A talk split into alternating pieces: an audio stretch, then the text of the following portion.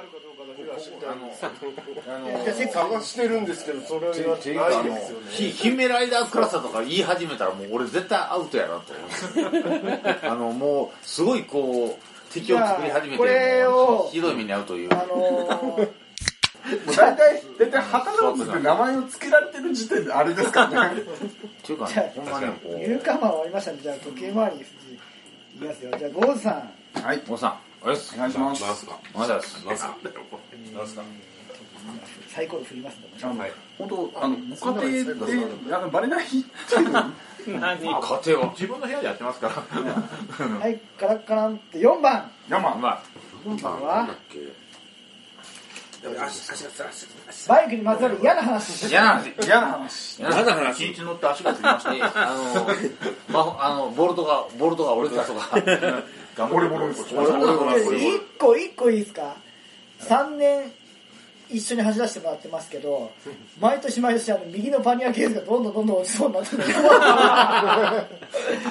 めっちゃ傾いてもういつか俺爆撃されるんじゃないかと思ってそれ乗り上げたら、もう、バイクがっていうラインがとかって話じゃないですグよ。ラングランなのがもうどんどんどんどんこうなってて実は右側に工具がめっちゃ入ってるおー。多分めっちゃ傾いてるんですよ。陣地工具10が。キロぐらい。やべえ足つらい多分10キロぐらいのものが入ってるんですよねじゃああれ10キロぐらいあるでしょ？ちょういちょういいんじゃないですか？帰りあれ持ってきましょう。ああ、いい、左側に。いやーもうあの普通に10キロぐらい。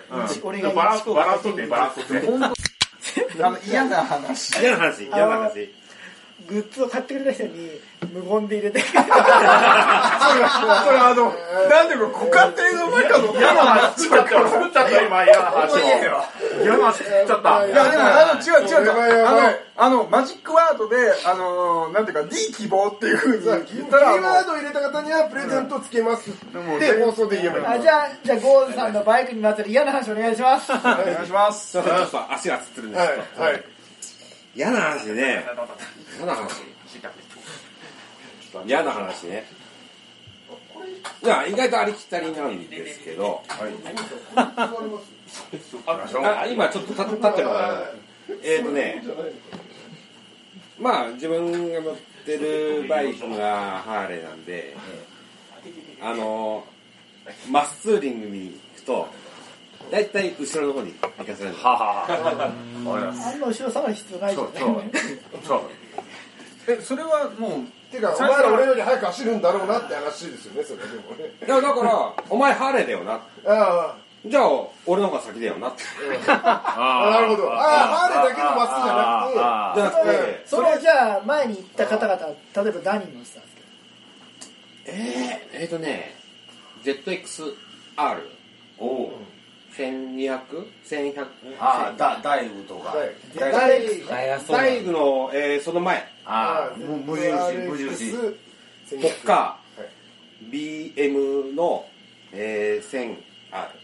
あダブルあスーパースポーツじゃないですか。うん。当たり前のように、カそういう風となか順番を言われるっていうところに、それはパリパニガリクラスってことですね。それがもういるってことはね。ー。あ、そ、そこまでじゃないですけど、うん。でもまあ、まあ国産のメガスポーツはいの方々が先導してもらって、国産メガスポーツってはやぶさか ZX10R かといやいやまあまあまあ14はいなかったけど、10、ん？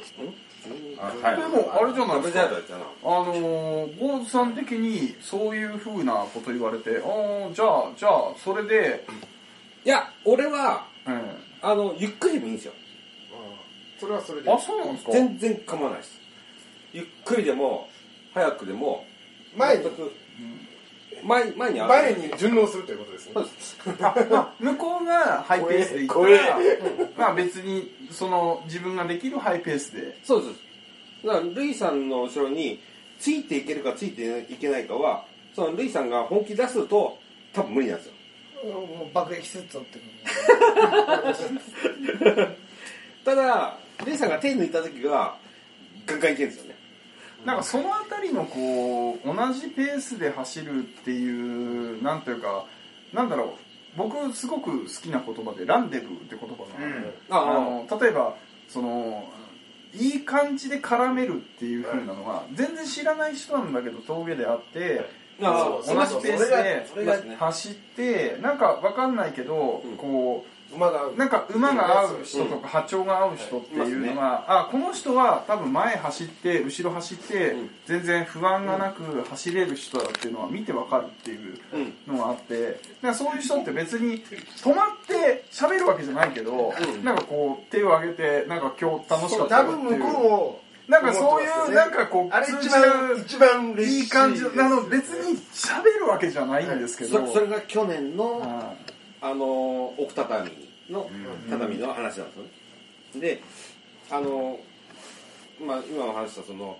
メガスポーツとかツアラーの方々が先行って、まあ俺は後ろの方でとことこついてください、はいでそのうちあの周りの人が「どうしようかな」って言うと後ろから抜いていくんですよね。いはい。はい。あ抜いていくのありなんだって言うと、はい。あとはもううんそうですね。行けるところの前までは出ようかなってそうですそうです。ねあとはもうロックが弾けるんで。そこリリミはリミッター解除です。嫌っていうのはゴーズさん的に嫌っていうのは何が嫌ハーレーだからいつもさスタートが後ろにスタされるのートがまがず後ろだっていうてかなんかその暗黙みたいのはちょっと納得いかないってことですよね、ハーレーだから後ろだよっていう。うん勝手にランキングつけるなって話だね。ひどひどくひどい話なんですけどまあひどいっていうかあれなんですけどいつの間にか俺が先頭行っちゃうんですよ。いやだからあれなんですよ。おかしなおかしな話なんですけどでやっぱり男の子たちだからこうスピードがっていうのがある意味絶対的な証明じゃないですか、あのそこでうん、例えばあのどこどこ行きたいって言うと、あああそこってこここう行けばいいですよね、じゃあゴーズさん先行ってくださいって言うんですよね。ああはい。で先行ってじゃないですか、で後ろの人が意外とついてくるんですよ。うん。で後ろまあ大体峠屋行くと後ろ1台、まあ、2台目まで見えるかな、うん。でそれでペースを見ながら行くじゃないですか。実は3台目以降がめいちゃめちゃやありますあります。そういうのってありますよね、ん。あの123そうそう4意外とだからマスツーリングで難しいのが、うん。絶対的に速度を遅くしてマイペースで、うん。その安全運転でみんなが行けます。初心者の人がいるんでっていう風なペースで行くと、いやそれをね初心者の人がいるんですって言ってくれるんです前提があるならいいんですけどね。それが分かんないんで、とりあえず後ろについてくるからいやまだいいなまだいいな、うん。でここで例えばコーナーでブレーキかけずに突っ込んでいけるか、ね、ブレーキかけてから突っ込んでいくかで後ろの人のペースって分かるじゃないですか。そのあたりって、そのいけるいけないってよそれいうを読んでる。のが綺麗にはまればいいんですけどはまらない時って、マスツーリングの中でかなり不協和音ができちゃいますよね。あそうですね、うん。だからその辺ってその走れる人たちの中では落とせばいいだけの話で、あそうなんですよ、うんあのあの速い人は落とせばいいだけなんですよ、そうなんですよね、うん。あのえここに合わせさせるんじゃなくてね、うん。でもそれが。でやっぱり若くて突っ込んで危ない子っているじゃないですか。でもそれってあ多分同じペースでついてきちゃうからそううんそれはまずいって言ってうん。そのペースをあえて落としてその無理をさせないっていう風なのもあったそれりするじゃないがですか。あのマスツを頻繁にその同じグループで頻繁にしてればペースって分かるんですけどそうですね。飛び込みに行ったんですよ。誘われて、まあわかんなどですいうです？ねうん。で後ろについていくじゃないですか。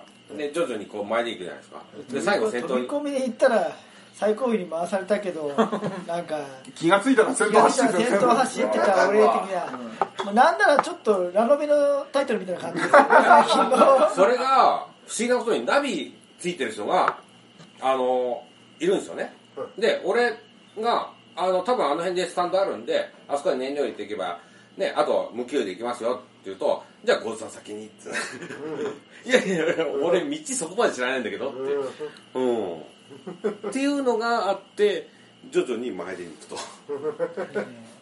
マス通ちょっでと勘弁して最後尾にほしいと回されたんだがいつの間にか先先頭を走らされてるんだがでしかもその先頭走ってますっていうふうに言ってナビ持ってる人がどうぞどうぞっていうふうに言われてそう後ろに。ちょっとやだなっていう話なんですよね。まあ頭の中入ってるからまあまあいいっちゃいいんですけど、要約するとクルーザーだから舐めるなってことを。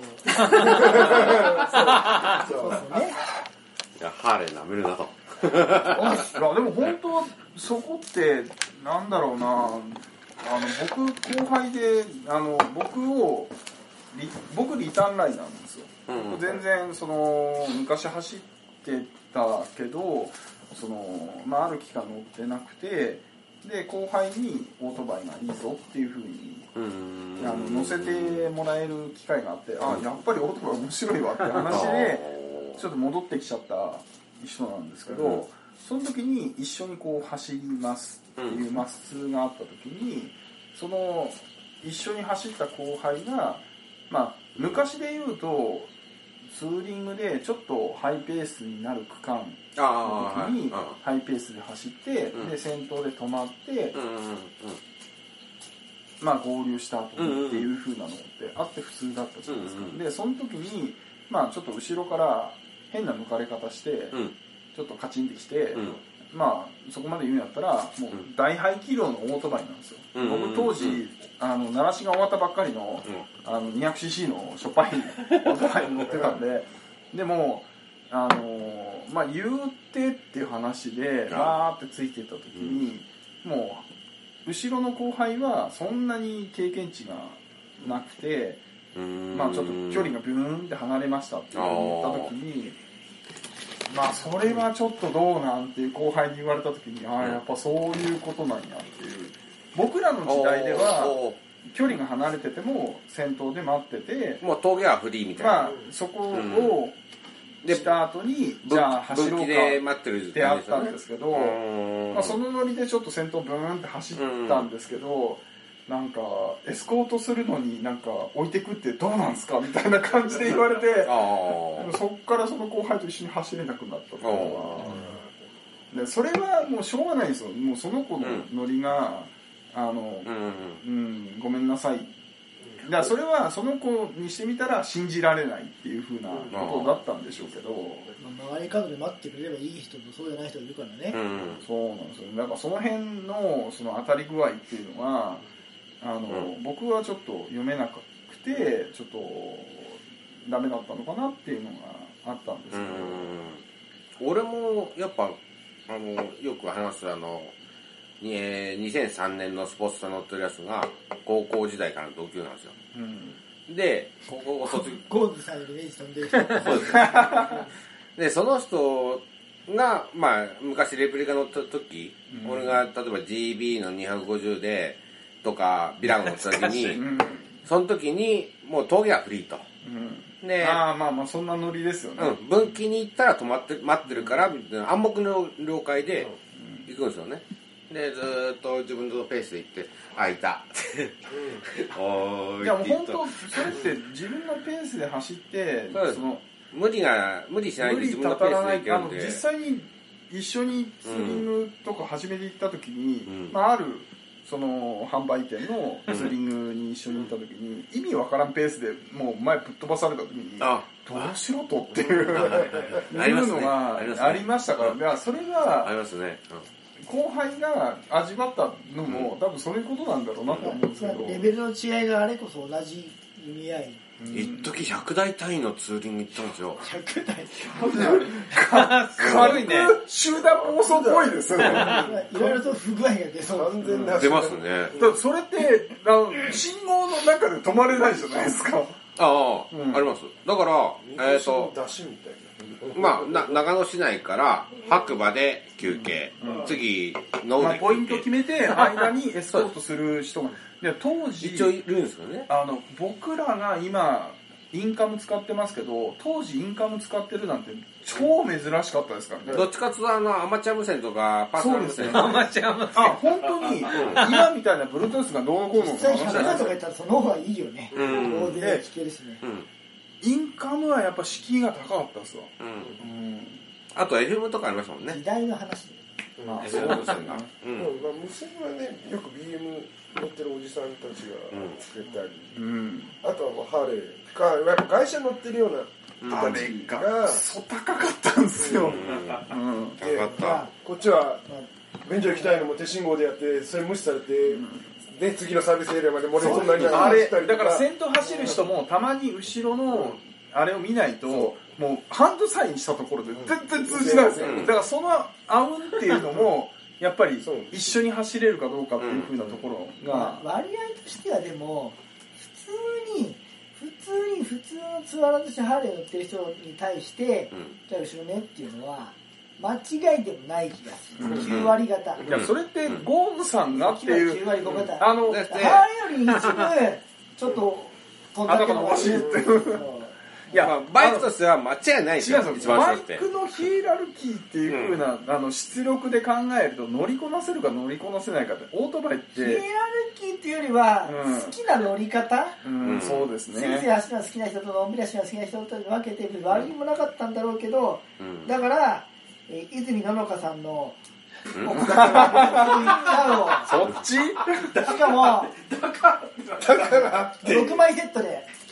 その人いる人ですかキャッツカードみたいに。キャッツカードって今の若い子わかんない分かんない。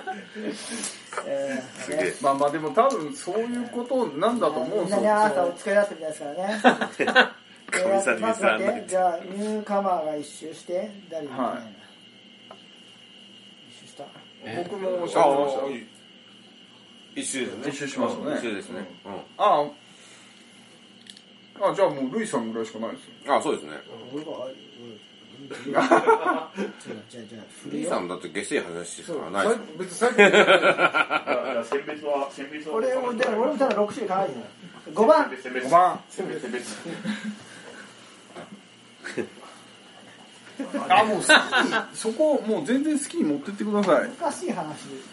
恥ずかしい話。でも恥ずかしい話。話恥ずかしくて下水話ですよね ゲスはつけなきゃダメなんだそうそう。頭にきた下水昔あの実はあのい岩手のはい。一ノ関からあの帰ってきた時に朝一から雨降られてもうびっちゃなんですよ。はい。で途中でトイレ行きたくなったんだけど迷うんですよね。どうせ濡れてるから。いいんじゃねえかいいんじゃねえかと思う自分と。いやここは絶対もうパーキング内サービスエリアで入人って。間としてみたいな。人間として。つまりあの普通の雨じゃなくてもう土砂降り。ぐらいのそうです。パンツまで行ったカッパ着てんのにパンツまでびっちゃみたいな、うん。その時に葛藤があるんですよ 降り降りなくてもよくね？っていう。ちょっともう我慢できないんだけどって時に超えるか超えないかのそう。ゲー適当ゲー適当まあ結果超えなかったんですけどね。ただ本当にくじけたら一線超えちゃうのかなっていう。いやいや俺怖いのはいや超える気がなくてもこれからの年齢的にこ超える気がないのに超えてしまう時が来るんじゃないかと思って見てるだけで朝が来ちゃいそうだ、この枚数じゃすっごいもんな。っと恥ずかしい話四つ考えてきたんですけど中身入ってんですよね。入ってるでしょ。入ってなかったらびっくり。あのー、なんだっけ。知ってる人いるかな。知ってる CB1000 R に。乗ってる女の人って。い。ますよね。なんだっけな？よよこさんあよこさん？CBR 線 R R ああレプソルああの話を聞いて僕あれですよ。あの竜神スカイライン走ってみたいなと思いました あの、マー。ケンさんはでもアンテナが何になるですねちゃんと女性ライブで抜いてるとこ素晴らしい。素晴らしい。そうそうこれは嫌い。じゃないそれであのなんていうかソムリエがあのワインの選別に ソムリエがカリキューチェックが入る。ワンキューチェック入りましたね。はい。それで横尾さんがどうしたんですか？それそれでであのー、なんだっけえー、えっ、とねなんだっけなよっこさんが金球選別スペシャルをあげる。よなるほどあいいっすねいいっすね。うん今6枚ぐらい選今んでください。今作ってきます。えっ、とねよっこさんが二度見したっていうなんかネタを。うん。二度見。二度見。そんなさそんな大事な飲食でキーワードをさなんだっけだろうな横 さんに失礼よね。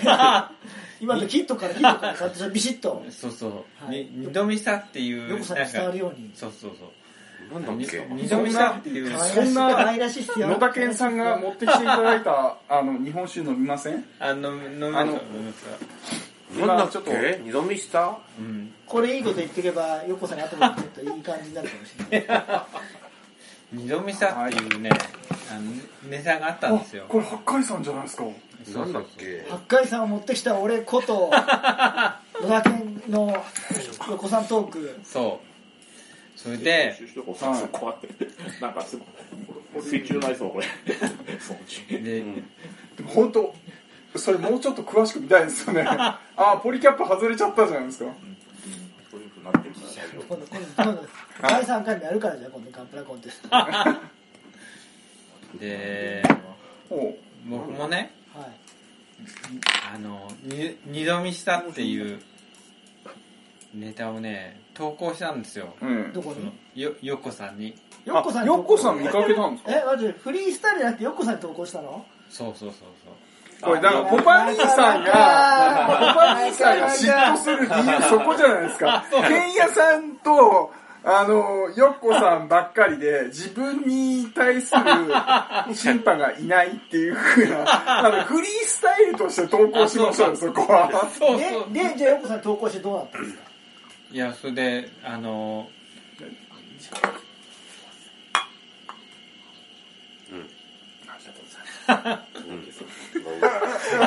そこそこ食べてるんだ。よそこ。えためにかそれであのブブレイクされたんですよ。ブレイクされた？そうそう。あっていうかブレイクするあのフリースタイルだとかで絡むとかブログではっちゃける以前に実はチェックしてたと。えっていうかどんだけアンテナ広いんですか？あれだつまりあのーもう投稿しようがしまいが、あすでに。配信そうをそうそう。見てたと。いつ配信してくれるかわかんないっていうケンちゃんのいやいや。フリースタイルよりも俺はもうよっこさんの直談判だといやもうあのそういう話は気持ち悪いんで もう投稿しないでくださいといういうコメントお叱がりを受けたの。で何そうそうそう。何をコメントしたの？ええお叱りのコメントを直接本人から受けたとそんなそんなご褒美じゃないですか。う。ーんなんだろうこの会話がおかしくなってきたぞ。そうそうそうこれだこれこれ大事多分2年前ぐらいに俺投稿したやつがまだ読まれてないっていう。いやあれもいろいろじゃないですか。フリースタイルってポパ兄さんが大暴走してるところをうん。ケンヤさんとあのヨッコさんがこう抑えるみたいな。なんていうかこう普通のところで、うん。でもポパ兄さんの大暴走がないと ぶっ飛んだぶっね飛んだ内容がないと、うん。面白みがない。あれって面白みがないじゃないですか。でその中でいつ投稿したんですか？ええっ、とねタイバイク祭りでよっこさんが来た後に投稿してるんですよ、へ僕も2018年の元旦ぐらいに投稿しました。うんその取り上げられる取り上げられないも何もあの番組のプロデューサーってやっぱりケンヤさんらしくて。そうそうなんですよ。鬼のプロデューサーっすね。うん、であのケンヤさんがその中でアップライドをアップしたじゃないですか。ー面白いですよねであのラットさんが「俺もで俺も出すぞ」っていう。すごい。だからだから今日ね、あの、今タククロさんがね。面白くなった。タクロさんがそこになんていうかあのいいなって言ったらタクロさんも絡むって言ってうん。なんか面白そうなことになってるっていう、うん、あの今日ツイッターでね、あのみんなあのシャッフルやんねえかって呼びかけて。ましたね。なんていうかまた全パボレンが発生するのかいっていう。懐かしいですね。最近塚さんが収録しますよって連絡くれないから寂しいところに。ねまあ。でもそれってどうなんです？そのなんていうかやっぱりあの 面倒くさいって思うぐらいに言ってくれる方がやっぱいいもんなんですか？かなり最初の頃はもう毎週毎週の勢いだったね。なんかそのあたりってすごく大事じゃないです？その熱量ってやっぱりあの落ちちゃうけどあのね取って取ってあるのはあるんだよ。二つの思いがある気がするんですよ。任せっきりにできないっていうことと自分の番組だっていう。あの多分あのバイス怪人なんですよね。あ そうだ俺グッドスピードでも一回カブのやつ送ってんマジで？のだけどその後のやつを先に読まれて読まれててうん。データが残したらもう一回送ってくるいやあの そこで大事なのってあのペースはやっぱり義務にならない中でしてほしい。あのなんていうか続くことが大事で、俺もそう俺もねどどっちでも言うからには じゃあ俺は早く出せよっていうタイミングは冗談以外には言わずに待つってことにしたのだからまあ待ちきれない時にはしょうがない。何かしら自分で撮って出すようにだから、あの、なんていうか、ルイさんのオリジナル放送が 生まれるわけですよね。あの、じゃあそれって変な話なんですけど、あの、多分、どっちの間も取ればいいと思うんですよ。多分聞いてるリスナーからしてみると、別に、あの、ペースがあって、あったら聞くんですよ。でうちは多分これ。いいですかゴールさんでもね。俺はね絶対いい絶対今見られ 見見せられちゃって俺覚えてらんないはいまた送りますもう一回送ってください。送ります。多分いやーこのなんていうかこうコンテンツを作るためのあのたった1回の放送でさらっと聞いてる僕らの放送を撮りました 音源撮りました。でそれを編集しましたっていうのは例えば2ヶ月3ヶ月にどうしても編集したらやっぱりプロでそれでお金もらっていつまでにっていう期限がないから強制なんか一つもなくてでもだからこそ面白い話やふざけた話をだって企業が入ったりなんかすると企業におべっか使って絶対放送の中で言っちゃいけないっていう風な枠ってできるはずなんですよ、でもポッドキャストの何がすごいというか何が面白いってそんなの関係ねえじゃないですか。そうそう。そうもうどうでもいいんですよ。忘れない。しだから俺も酔っ払って忘れたんで。真面目な話。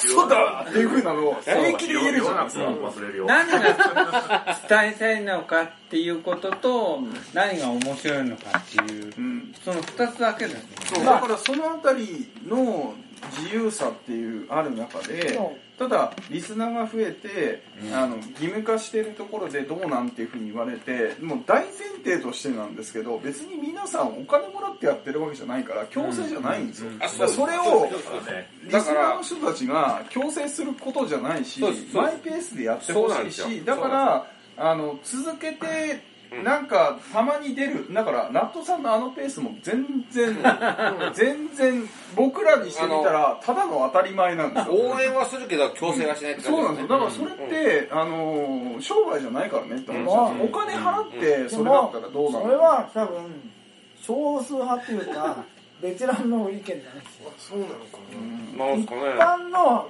一般の何かコンテンツを消費するユーザーとしては何なんだよ、まあ楽園会さんみたいに定期更新ですよね。いやあれすごいっすよ。いやすごいと思あのバイクの話しない時もありますけどいやどっちかともう7割方バイクの話しないと、うん。パソコン。いや違ういいですよいいですよ。だからそのうんなんていうかあの俺あの地元の先輩が話してる感ぐらいあなね。俺23年前にもうもっとバイクの話してくれよっていうのを丁寧な言葉で言ったことがある。ももっとバイクの話してください。って今となっては、うん。それすら不粋っすよね。そう。これがだってさ普段さ一生懸命仕事してるう、うんうん。そうとしてはさそうなんですよ。そうじゃん仕事の話。うんちょっと仕事にも絡めるガジェットの話、うん。でも趣味のバイクの話。そうあの言い方がバイクにまつわるあれやこれやっていうふうな言い方なのかいやでもそうじゃなくて本当はバイク番組見てたらバイクの話が3分の2以上であるべきだと思うけど、でもお金取ってるわけじゃない、うんそうなんですよやってることやってるコンテンツだから、あこういう番組リアルな今の30代の、そうだからあのあれなんですよ。YouTube でお金取ってないにもかかわらずコンテンツとしての質が高くてあのまあ言ったらあの人たちって閲覧数が多かったら、うんたくさんお金をもらえるっていう風な中でクオリティが上がっていく中で、うん。まだ牧歌的にその配信音声の中でうん。強制されない楽しさっていう風なの。ポッドキャストのいいとこっていうのは結局聞き手にとっても作ってる方がお金にならないのがいいのかもしれないいや本当そう思いますよ。だから金の話じゃないですよね。人気のある人はさうん。ああそうですね。すごいなんかキャッチーなことやってるけどどうせお前これですげえ儲けてんだろっていうのが 俺はあああのなんかそういう線引きをしなくて済むんですよ。ポッドキャストやってる人って多分あの金になってないんですよ。どちらかって言ったら失う方が多い全然そうなんですよ。それをあややろうとする気持ちはいはい、俺、俺、ちょ、これね、これ、俺、俺もちゃんと6本分、6本というか、6話以上ん、それぞれの話に1、2本分考えてきたんですけど、ありがたい話をね、考えると、本当おかげさまなんだけど、はこれ誰かをネット上で、特にあの叩かれてないんですよ。本当ですすげえありがたいの。本当そうですね。大抵ああいあいや俺聞いてて思うのが僕は口が悪くてあの割と他者を攻撃しちゃうような発言をしちゃうんで、うん。その好きか嫌いかっていうのがすごく分かれちゃうんですけどルイさんの話を聞くとあの言いたいことのあの歯がゆいかもしれないんですけどみんなを攻撃したくないっていう、じゃ若干鈍らせてもいるけど、はい、だけどもう、移動した方がいいんあだよ。の計算を整えるために言いたいこと言わないほど我慢してもないんですよだから俺はいまだに、えー、とクルーザーバイクであるなんかアメリカンスタイルのバイクを乗りこなせてないし楽しいと思えてない部分があるからそれに関して反感を持ってる人もいるだろうしっていうのは、まあそうそ全然それは甘んじて受けるんだけど、うん。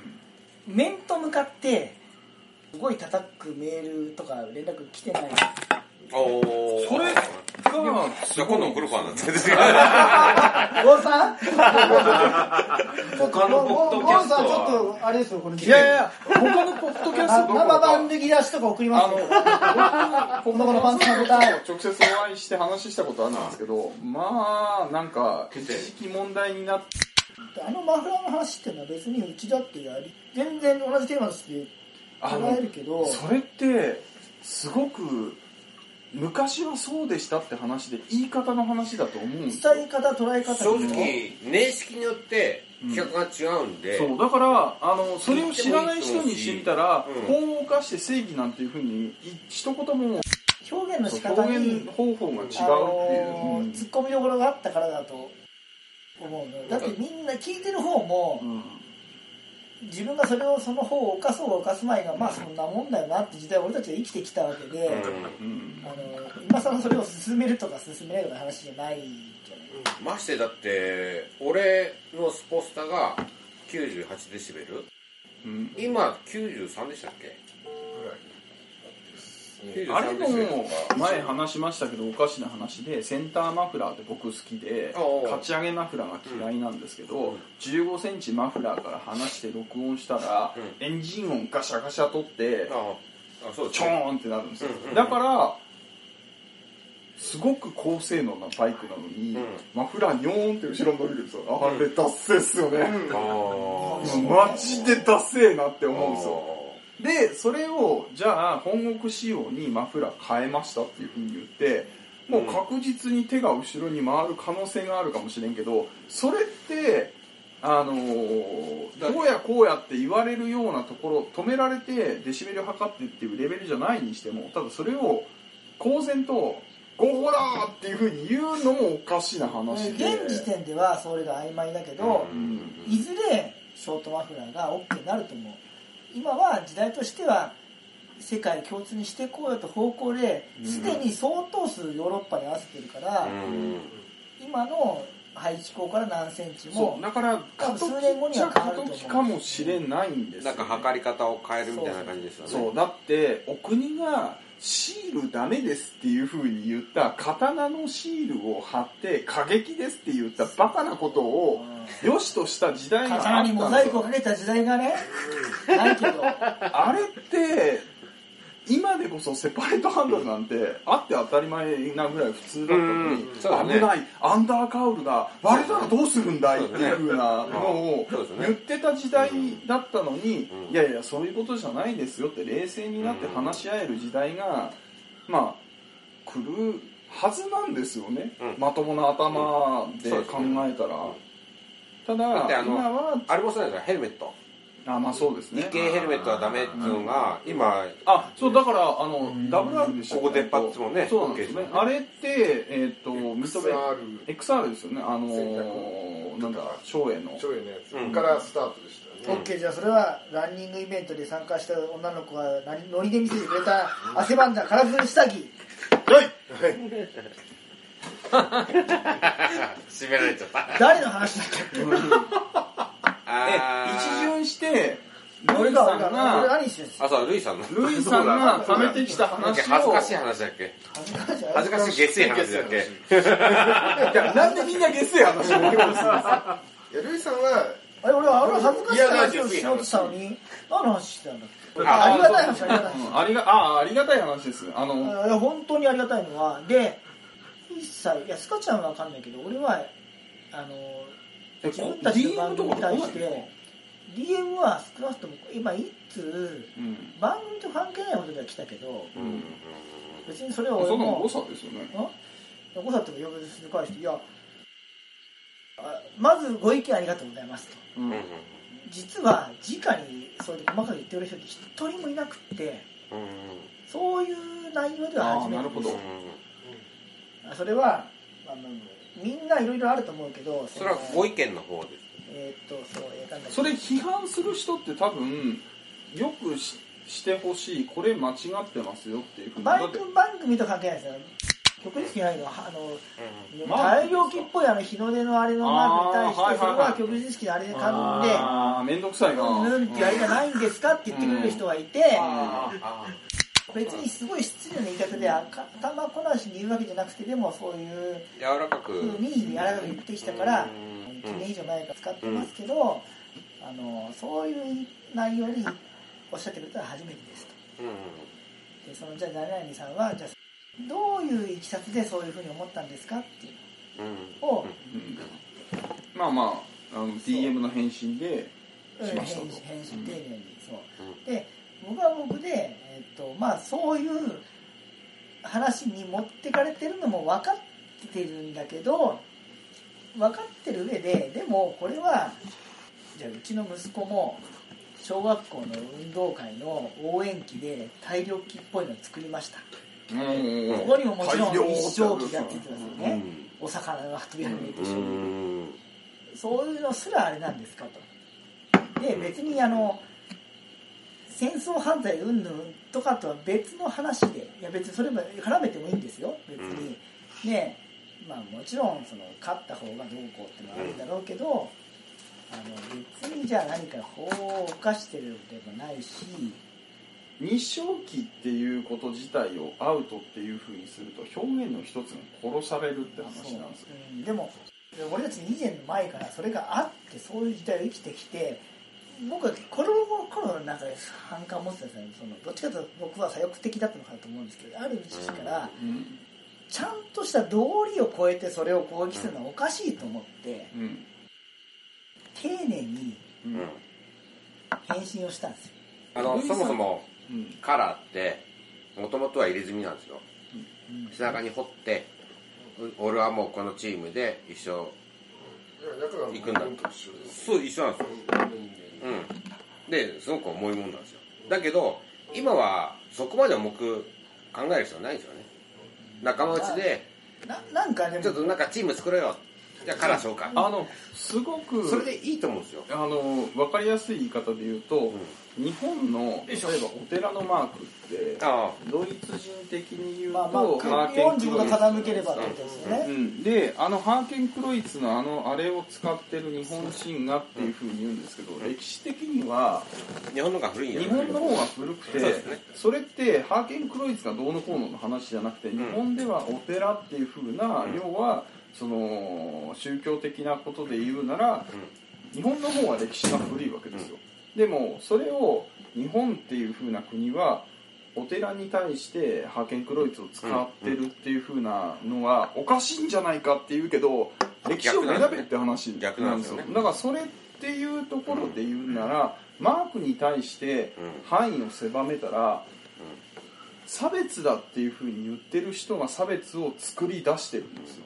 だからもう商業差別ね。もう本当にいやそれまで僕らはあの僕はちょっと極端な話をするんですけど石川県に住んでてブラックって言葉は普通に使いますそれね、うん、うん。使いますね。確かに。ちょっと外れた町の地域う。長野もそうですよね。そうです。今でもだってあのなんていうか別に村じゃなくても下手したら言いますよ。そうなんですそれ別じゃないを差別じゃないんだからそれをそうです。いるんですよ差別したいからブラックって使うんじゃなくてそう。ブラックの人たちや周りに小さく界隈を築いてる人たちが自分たちのことをあうちのブラックはっていうふうにして、例えばそう表現の東京都東京市の東京郡の東京村みたいそうだな、軍でそののさらにでもねでも難しいのは、うん。実際に差別された部落も事実あって、うん。ふその人たちが不都合を得たのもあったのいやわかります。だただそれをもってそれをブラックっていうこと自体が言葉として駆られると普通に使ってたっていうふうない人やたちが大体みんなさ昭和40年代生まれかその前後じゃないですか。うんで多分俺たちの10年20年上は部落が差別用語だったんですそうですね。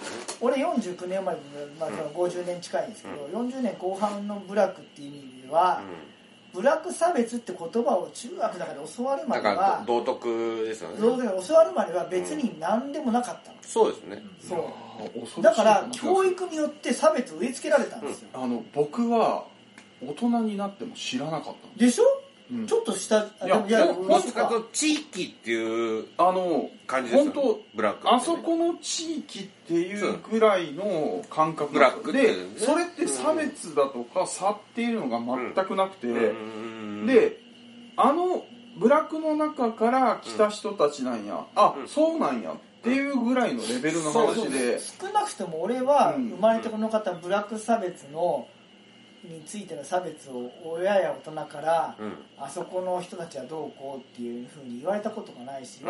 まあ運よく言われない地域に住んでたかもしれない。うん。もしくは例えばじゃあ、大阪とかさ、うん。大阪っていうと大阪が悪いわけじゃないけど、うん。そういうある特定の地域でそういう圧力がある地域に住んでる人が、あそこから向こうのあっちのことを遊ぶなって言われたことがある人もたくさんいたかもしれないけど、じゃあ個人的な俺としては神奈川の俺にしてみれば言われたこともないし、うん。ブラック差別って言葉を教わるまではブラックって知らなかったですね悪いイメージ全く持ってなかった。し、何知らなかった。で、うそのままでいいじゃん。なくなしていけばい。いなくしていけばいいじゃんっていう中で、ん。うん。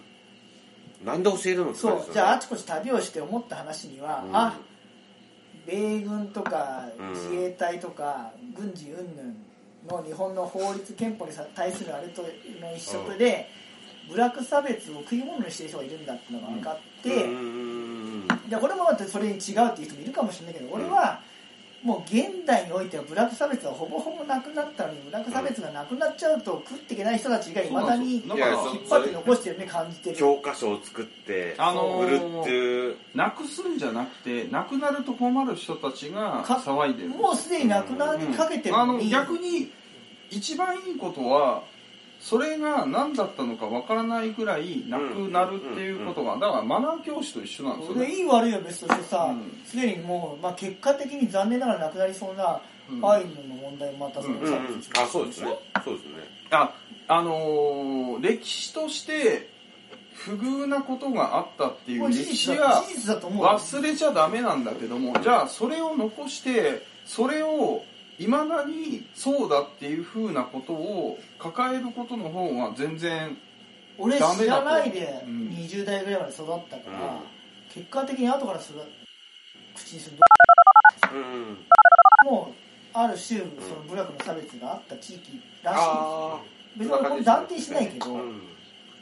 だから行ってうん。橋の上から村の子供たちが川遊びに見てああのブルーシートをさテントみたいにするなら面白そうだよねって言ってたら、喧嘩売られたりしたから何やってんだよってへー。その地元の子からね、ああなんだろうと思ったんだけど、まあ、当時の彼らにしてみればなんかよそから来たやつがバカにしてんのかってあ上からさらに見下ろしてる。思われたのかなって思うんだけどそれぐらいもう気にしたこともないし俺例えば俺が好きになった子がどっかの部落の子だと知ったら女の子だとしても俺全然気にしないのね。分なんですけど世界や住んでる地域が狭かったりするとその中の世界がすごく独善的になるんですよね、でそれを例えば引いてみて、いろんな世界を回って、うん引いてみるとそんなことなんかもあう豆粒みたいな話いや大実際にした話じゃないあったんでしょう差別も、うんです。そよ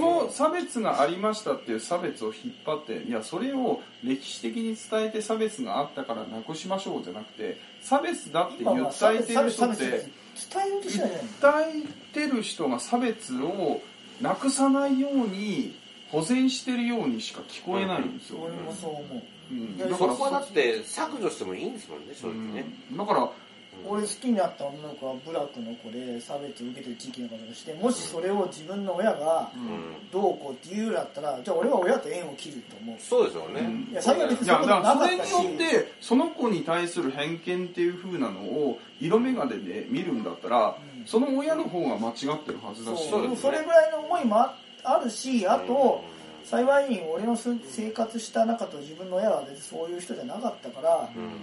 俺の中では俺の中でもそのブラック差別はない。え残ってるのかもしれないよ。いやだから本うあるんだろうなかも当しれなんていうかいいのか悪いのか石川県の中でのそのブラック差別とかブラックのっていうのは味わったことないんですよ。で俺沖縄で長居した時に、あっちではブラックブラックブラックっていううん。うんうんうん普通に本当にあのあのなんていうか街の悪い意味じゃない。全く悪いじゃない、あそう何地域みたいなあの地域ブラックですから。あいや一緒ですあのそこの地域っていう言い方なんですよ。イコールの表現ですもんね。あこれだ。自然体だと思って、うん、だから言葉が一つ駆られることによって、偏見や差別が生まれてその偏見や差別っていうふうに言われてる人たちはそれを主張したがゆえにその偏見や差別をより強調して言葉が自然に使えなくなって知らなかった人たちが偏見や差別っていうふうなのを意識してあこれって偏見や差別そうなんですよ。かえって意識しちゃうんですよ。うん、なんかそんなことなんて思ってもなかったんですよき木梨に例えばうちのブラックはどうのこうの。って言った後に長野の看板にもいっぱい何々ブラックってありますもんね。あります。ね。うんだからそれが普通なんだけど道徳の授業でそれを知った時にこれはどうなのっていやブラック差別を商売にしてるやつらが悪いそうなんです今の時代決まってはなんかそれってなくすための努力じゃなくてそれをなくさないための努力じゃねえのっていうのを子供の頃にすごく思ったんですよ。え、なんかそれって、なんか、君らがやりたいことって逆じゃねえって。BRK48 でも作ってやればいいでもそれを知るぐらいだったらあのルイさんじゃないけど近代の戦争。そっちの方をね知った方がよっぽど勉強になりますよ。でおかしい。でありがたいのはそうまあまあやりたいのはその直接言われないのもありがたいし、あともう一個あのエゴサーチ的なことやったことがないんであー、しない方がいいっすよ、それがい。いいなと思って。それちょっと一服してきますやってなんかいけたってよくわかんないですけど、あの、ルイさんの、あのーなんていうかな、人柄って言ったら変なんですけど、やっぱり、周りから責められないような会話をすごく気を使って言ってるんですよね。わかんないでもであのも結構ねうん言ったこと言ってるからああの、それはうん。その評価に1点とかつけてくれる人は何かしらカチンとくるとこあったなと思うんだけど、うんそれはしょうがないなと思って絶対に100点取れないですよ。取れるわけないの取れるわけないですよ。だって、嫌いな人は嫌いなんですよ。だから嫌いでいいんですよ。あの、あの、多分、80点取れりゃ本当御の字ですよ。そして今すごい気楽になってるのは伝えたいことはもう全部言い切ったからなんか言われて嫌になったらいつでもやめてやれるっていう これが気軽だなあ今回来るにあたってはこれかと思ったのうんなんかそれって例えばあのスカイさんの更新のペースなんかでも彼のペースって分かんないじゃないですか。あのもっと言えば、もっとその生み出せる可能性は全然あるとは思うんですけど、まあ仕事の絡みもあるし、うん。で僕らはそんなことを全く思ってないんですよ。あ僕らはっていうか僕は少なくともなんていうか出たらラッキーぐらいの。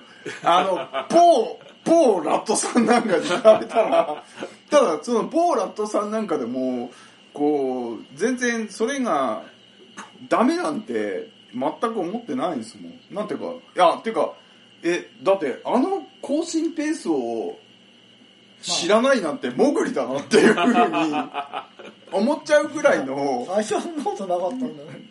いやいやそれって人なんで浮き沈みあるじゃないですか。だってそれそれだからあれでしょ。ね。お金もらってどうのこうのじゃないか取らってやるのはもうちょっとあるはずなんですいやだから文句言うなら配信しろやって話で。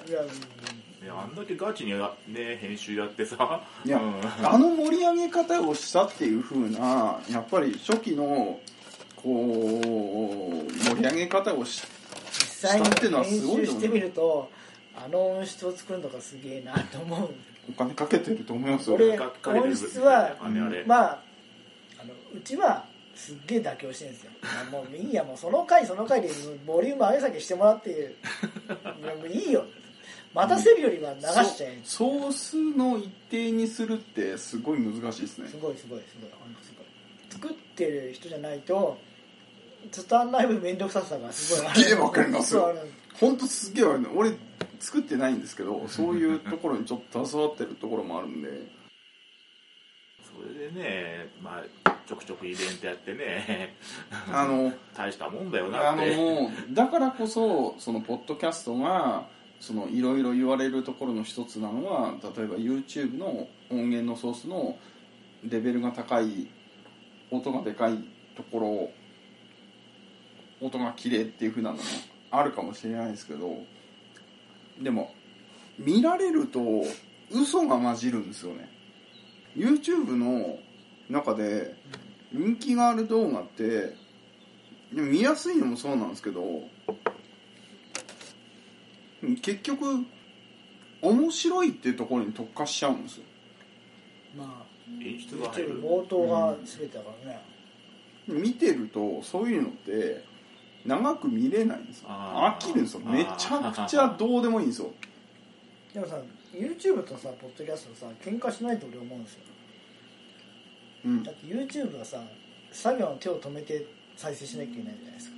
もしくはみんななな何かをああそうですね。何かやりながらでもいいけど集中して見ないといけない。あのラジオと一緒でポッドキャストってながらでいけますよね。そう本当本当そう俺です。はね家帰って、うん。じゃあ奥さん大変だったら洗い物してるとかって時も、うんポッドキャポッドキャストは音声番組は適当に聞けるじゃないですか、それ YouTube は本当本当その適当さってすごい YouTube ってこれがこうですっていうふうに言われて画面見てないとダメですからね。中にはさ喋んねやつがあるからさ、いやそのさ確かに編集する方は文字を入れた方が楽かもしんねえけど、こっちはお前皿洗いしてんだからさ文字入れられたって気づかねえんだよっていうか喋ってくれっていうのが あったりとかだから時間食われる自分の人生の時間を動画が食われるからいやルイさんプロじゃないんで そんなもんっすよ。だだからそのさ分かりやすかったり、ん。俺がねあの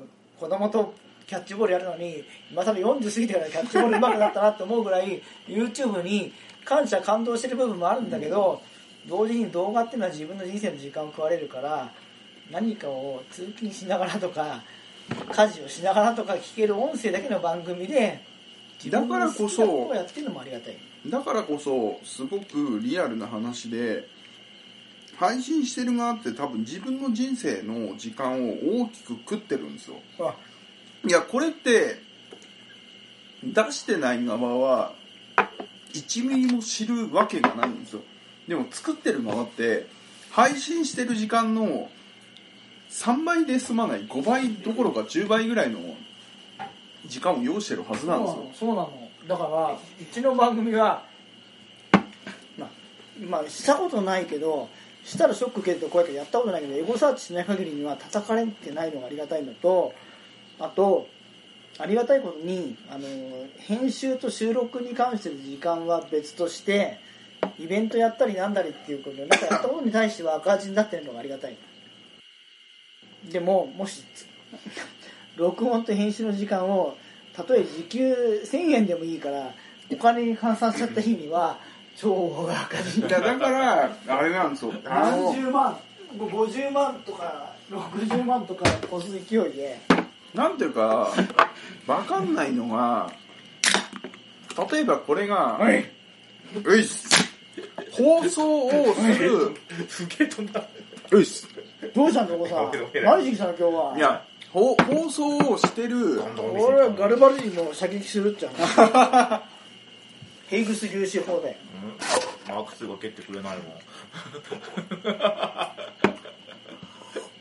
潰れちゃうから。これあれですね、なんていうか最近のガンプラってあれですね。パーティーラインが全部あの中に入ってぽいぽいぽい感じに。ダウンバンドではパーティーはこういうふうに。そう。俺それすごいっすよね。なんかそのいかにもつけましたじゃなくてそれってメンテナンスハッチのパーティーラインな感じなんですよねパーティーそれラインね。でそれで昔だったらこのセセンターに来るじゃないセンターに来ますね。これどっちかに寄ってんすよこれ。ってる。へでだからこれこっちなんですけど。えでこれで塗ったらまあわかんないですよね。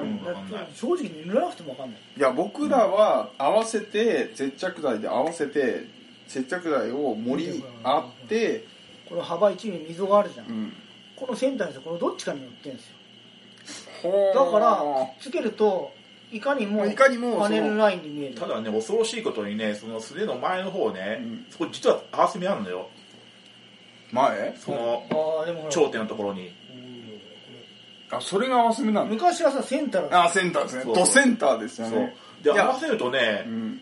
これどこにどこに接着剤流したらいいんだっけって思っちゃうぐらいね。これだからグッて合わせた後にその洗濯バサミで押さえてで2週間ぐらい乾かした後にもうもちろん削ってだからそれも僕とだ。あノーマルに戻ったノーマルに。あそのままであのさもう一気にいやだからだからあれなんですよ。俺あの時間があったら超参加した。からそれめちゃくちゃ参加したかったんですよ。逆だから。あれ？ね あれ？逆だから。あああ本当だ逆だ。でもこっちこれこれさマーク2のバーニアでしょそうですよ。ジム3なの元はもともとそうなのか。うん。ジム3ベースの改造ガンプラでこれいいっすよね。あの144分の1限定っていう風にしたところが多分渋くてそのでねお値段も安いしそうしかもねすげえ進化してるそうびっくりした。まあ値段張ったんだよね。でそれでも心躍るのって我々世代ですよね。これ1200円いいっすよすごいな。背中のこれは違うんだけどね。うん。うん、背中のこれは別のパーツ持ってきたんだけど、うん、これ以外はもう1200円この間ヤフオクで、あのセンチネルガンダムっていう、うん。多分当時買えば4 5千円したやつを500円で買ったから、送料が1200円して、まあ、でも安いんだけど。なんすかねそういう価値って僕らにしてみたらあーって思うんですけど、だから子供の頃にうん RC カングランプリを見たけど、うん、マイティフロックとか1万4800円とかさまあまあギリギリそれは何とかしたとしよう。でそれを遊ぶにはプロポがプロポが1万9000円？バカ言うな。違うんですよ。ルイさん昔そういう番組を見たって言ったじゃないですか。うん。僕ら見れてないんです。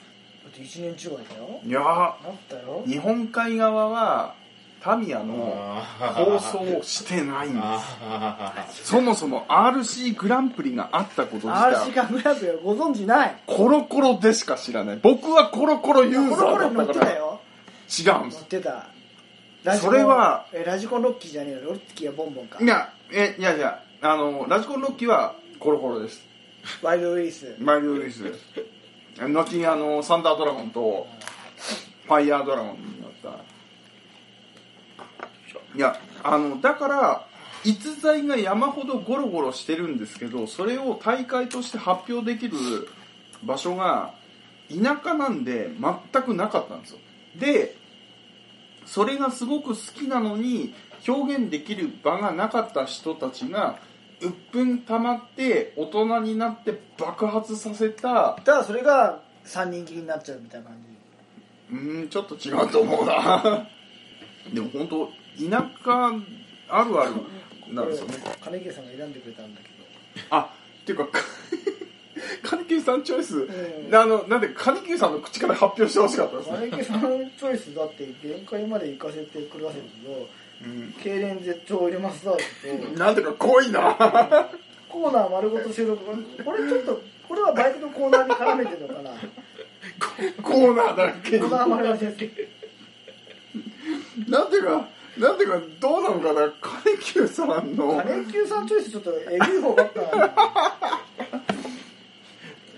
えぐい話がどうのこうのの話のスタートよりもこれを選んだエグさの方がえぐいっすよね。ねこれね当分ねなんだかわかんない体で送っちゃうと申し訳ないかもしれないですけど、あのおまけがつきますってグッズにしてあもうもう全然全然もね。あの使えるもんだからね。ううん。あの実用はもう本当に実用的なんで使えるんですけどただただただうちにあってもリスクしかないっていう。じゃあさどっかの工業高校の正門のところにポンと置いとけよ。事件だろ？でもなんか季節外れのサンタクロースはやってもいいと思うんですけどね、おい石川のブラックサンタよりっていう。体 でそう8月8月1日ぐらいにねまた微妙なタイミングで。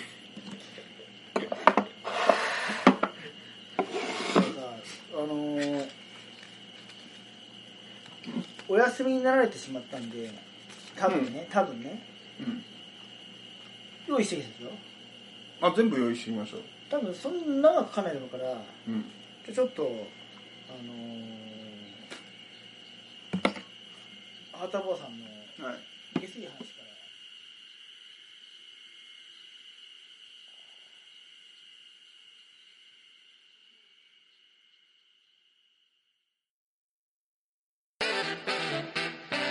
ツーリングスポットデータベース番組バイクノンは、この番組は皆さんから教えていただいたバイクにまつわるツーリングスポットやグルメ、イベントなどを紹介する番組です。そのスポットを Google マップでも共有しています。ポッドキャストにて月2回程度放送中。皆さん聞いてくださいね。